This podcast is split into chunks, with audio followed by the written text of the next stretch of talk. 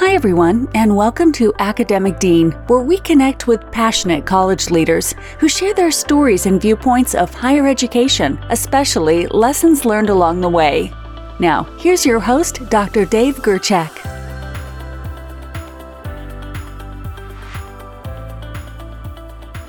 Hi, everyone. Today I'd like to welcome Dr. Arthur Keiser to our show. Dr. Keiser is the chancellor at Keiser University in Fort Lauderdale, Florida. Hi, Arthur. I'm excited to have you on our podcast today.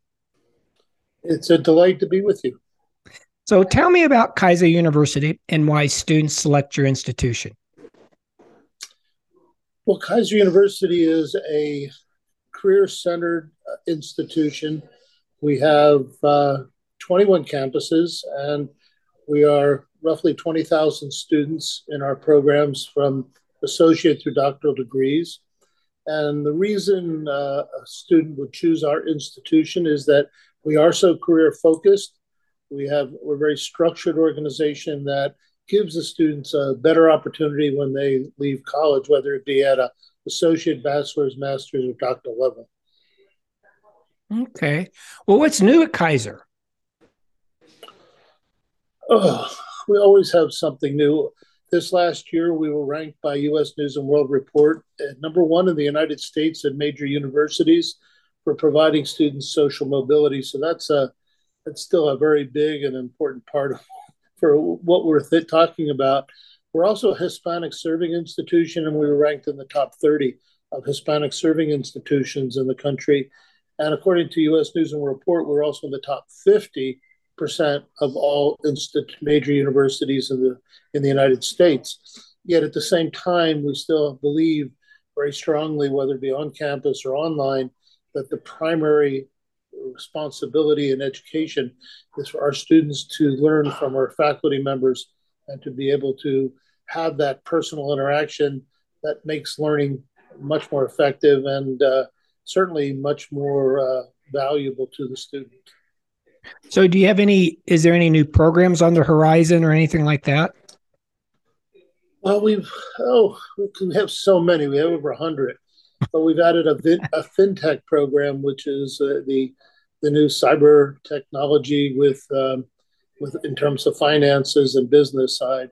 We've added um, a number of different psychology programs, especially in the mental health area, to help our students and to help our, uh, you know, the jobs are there. And of course, we added a new nursing program in midwifery. Uh, it's a doctorate in nursing for midwives. And we also have a doctorate nursing in women's health. So these are, oh, wow. to name a few, and I think um, some of the more exciting ones for us. Yeah. Well, I'm excited to have you on our, our show today for really the, the big reason is you've been doing this for a really long time. And I, I don't mean to date you, but, uh, you know, like I said, uh, uh, you started, I think you and your mom started the, the university back in the 70s. Is that correct? Yeah. Uh, this is my 45th year, oh. which uh, it's, it's, kind of amazing. And, uh, but, um, you know, I, I when I look at what happens in the public sector in terms of CEOs at institutions and presidents, uh, I think the average length is five years. Yeah. And I think I've beaten that.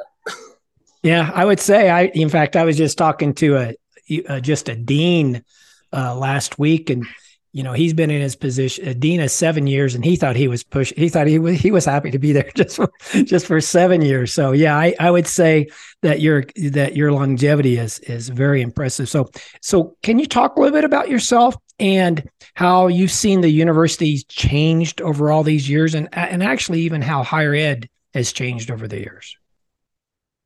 Well obviously i've grown up uh, in in uh, in higher education.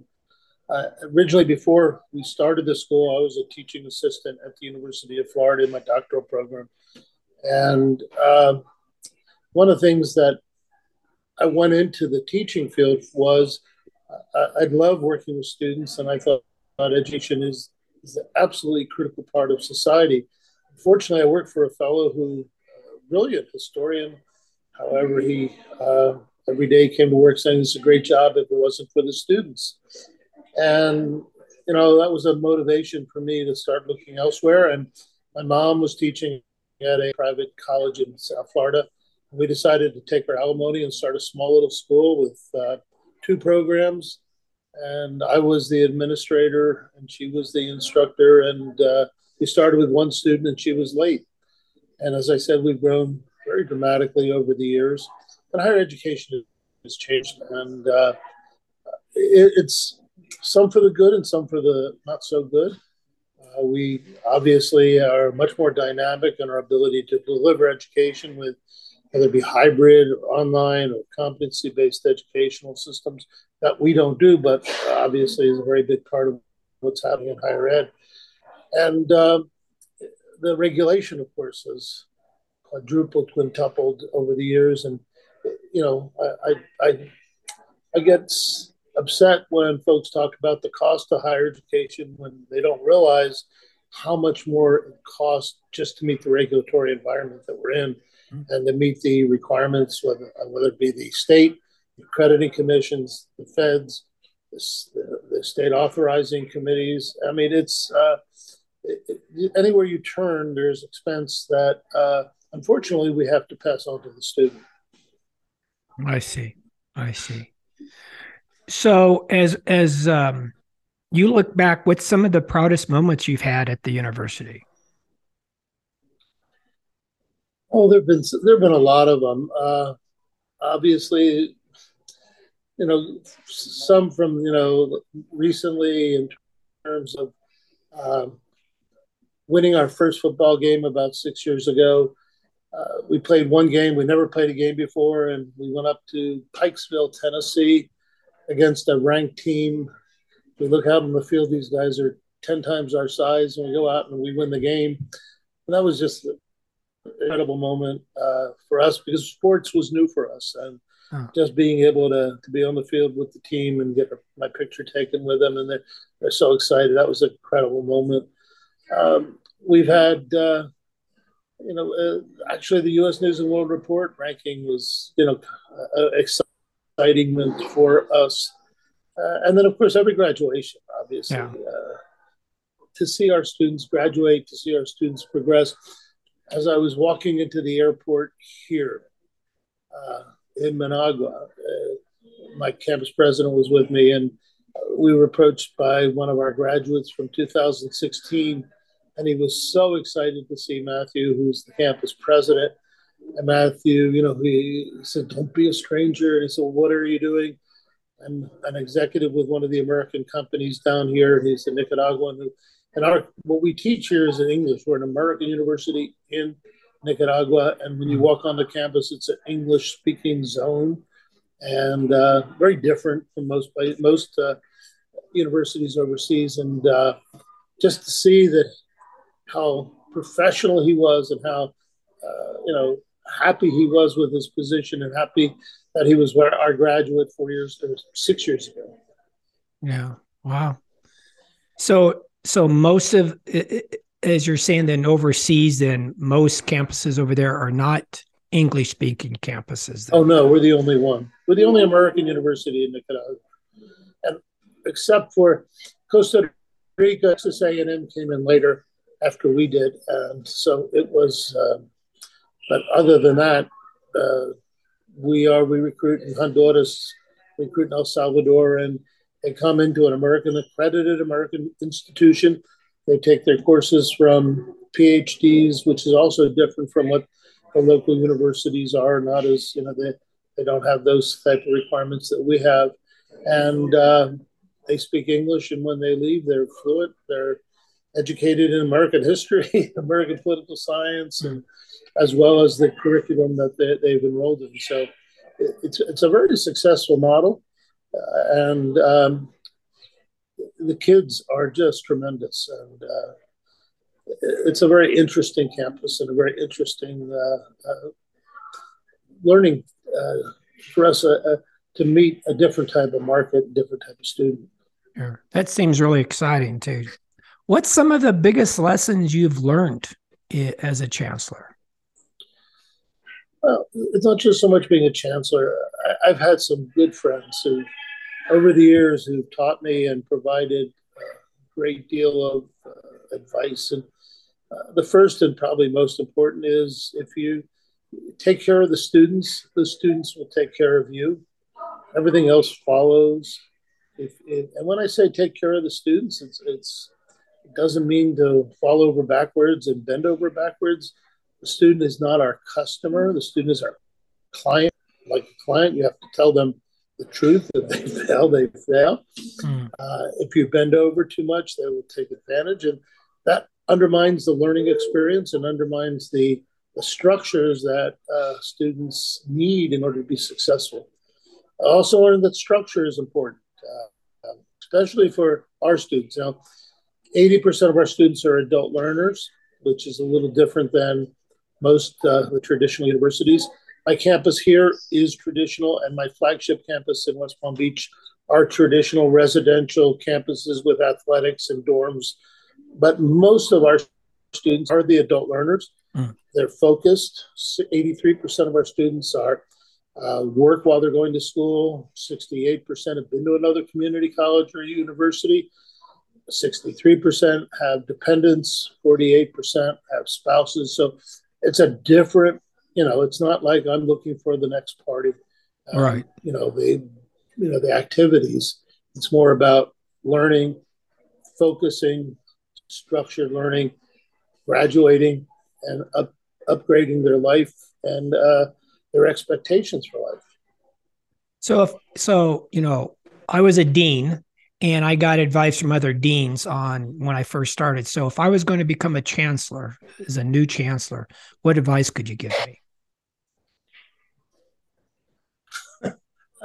That's interesting. Uh, build a management team. Build a, a a good team behind underneath you to not only uh, look at operations of the institution, but look at you know, quality academics and have a, a really effective um, leader in the academic area, and of course, a, a CFO, a, a good manager. Depends on your size, obviously, but you have to, you know, you have to make decisions that are in the best interest of the students. That's always the case. Mm. And as chancellor, you can't be as politically focused as some are. You got to look at what is right. Now, not always do we do the right thing. Not always do my faculty make the right decisions. That's my job is to ensure that one, the culture is there that recognizes that the students, uh, the student needs are tantamount, and two, that we are able to deliver on that that promise of student first, student being the, the per- important part, providing a structured learning environment for them so they can be successful. You know, your your phrase of a student as a client, not a not a customer, is a is a probably the best way I've ever heard to approach uh, education in the classroom. To say yeah, the least. If, if I was to tell you how many times the students weren't right, customers always right. Right. And uh, we have to be careful. We have to guide them. We have to lead them. We have to develop them because if we don't, uh, the education is not as significant as it should be. Yeah. Yeah.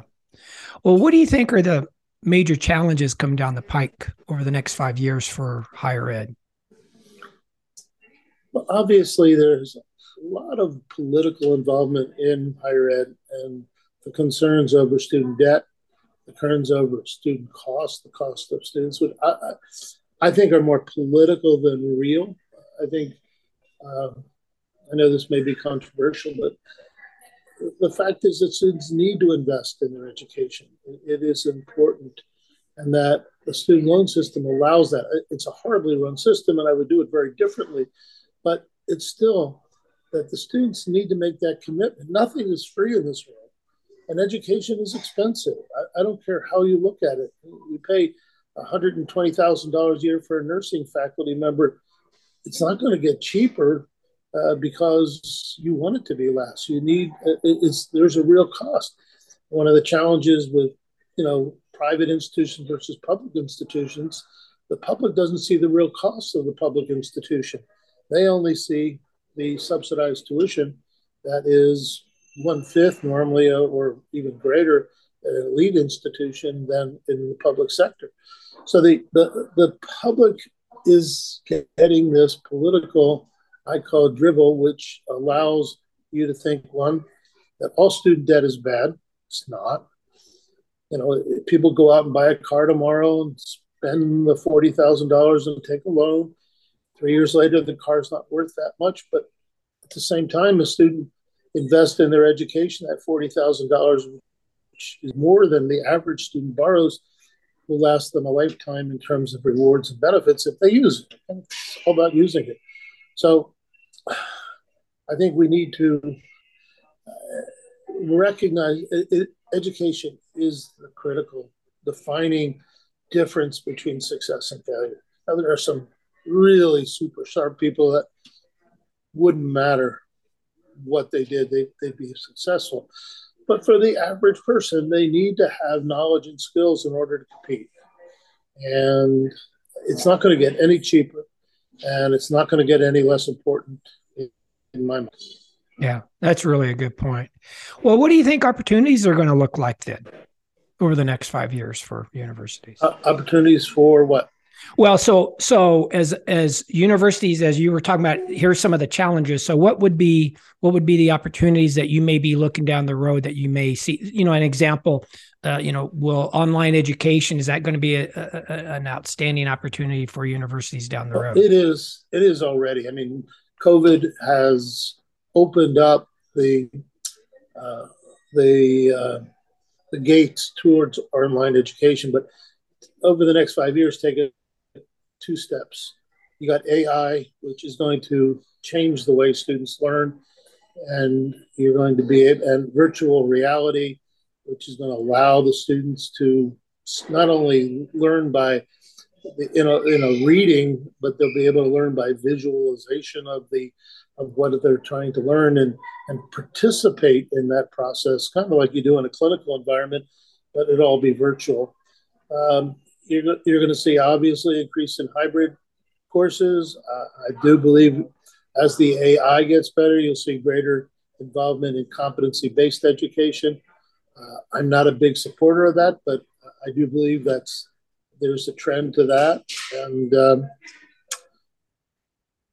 I think the smaller liberal arts colleges are going to have harder times. Uh, liberal arts is is being challenged though I do believe it's important. That was my background. But I do believe that as costs have is increased, there's going to be a greater emphasis on uh, workforce preparation and workforce development because as the taxpayers, as the prices go up, the taxpayers are going to demand a greater return on investment. You know, w- when I use the word non-traditional students, sometimes I'm I'm thinking of you know students over 25, but it seems like non-traditional students are turning into are turning into the norm now for a lot of the universities. Well, that's our model, and uh, my understanding, the majority of students in American universities today would have been traditionally called non-traditional students. Yeah. So, are, do you do anything different, or do you provide different type of services for that student population? Yeah, we're, we're very different. Uh, for the adult learner, you know, five courses at a time over a semester may, doesn't work for them, especially if they have dependents. I mean, when I went to college, if you had a child, you were you were an anomaly. You were almost ostracized. Today, you have a child that's normal. And children, multiple children, and you know, when you work and have children and you want to improve yourself, you just can't take five courses at a time. We have a model that teaches one course at a time for a month. Mm. Instead of the 43 to 45 hours they get in a traditional semester, we give them 48. And but it's five days a week or three days a week, depending on the program area. And at the end of the month, they take a final and they move to the next course. And in the end of 16 weeks, they've had four four intense courses that they can manage their schedule around, which traditional, and I don't give my employees a week off for cramming, you know, for for finals. Employers don't do that. So it, it's really important that having one course a time makes a difference. We also have very strict attendance policies. I mean, you know, we have a dress code. I, I can imagine myself at 18 when I wanted to come to school with a dress code. But for the adult learner, you'd be surprised how many students have never worn a tie, have never, uh, you know, do not dress, and you can't go into an into an office, you can't go into a, a major company and be un, you know, unkept, un, undressed uh, in a in a uh, casual way and expect to get the job. And, and we have to prepare them for that.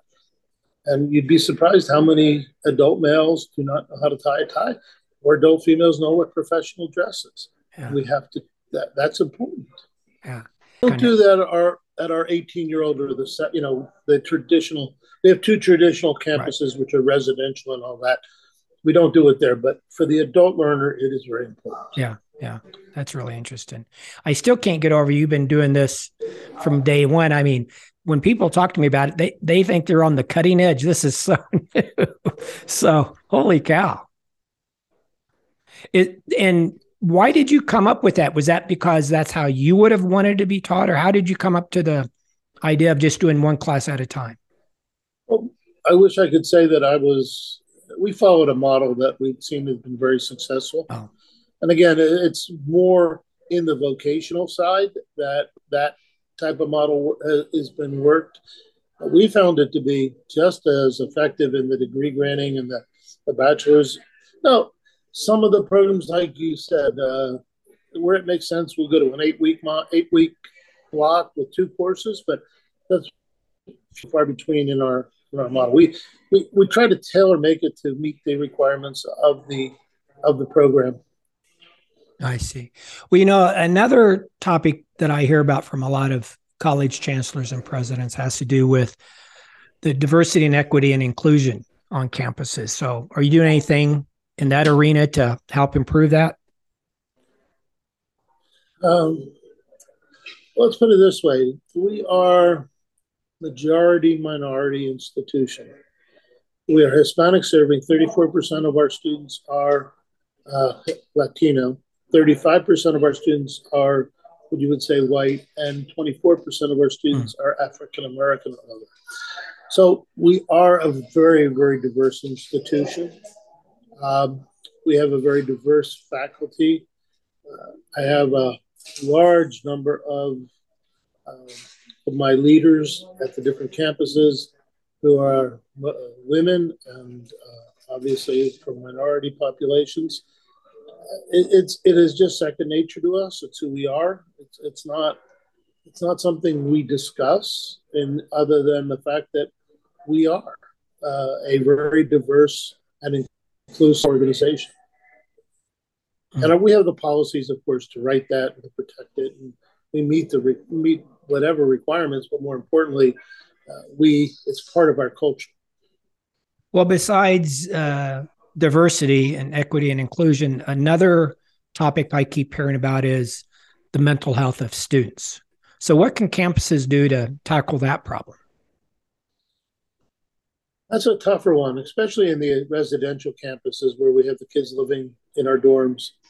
Um, we have we have a, a, phone hotline which is available for the students, but even then they won't use that.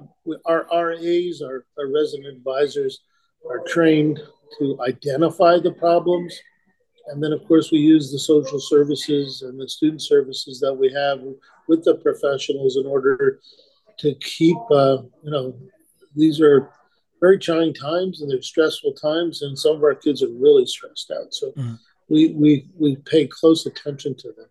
Uh, I don't think it's as bad as some other institutions that, you know, uh, for the adult learners, it's not as much of a challenge. But for the for the high school kids, high school grads, it is a much bigger challenge. Yeah. We have, and I said, we have a, a, doctoral program in mental health, and we have, we're part of a, a, a program with the Department of, uh, the Florida Department of Human Services, and where we provide mental health counseling. So it's a multi-layer approach to it, but it is a concern.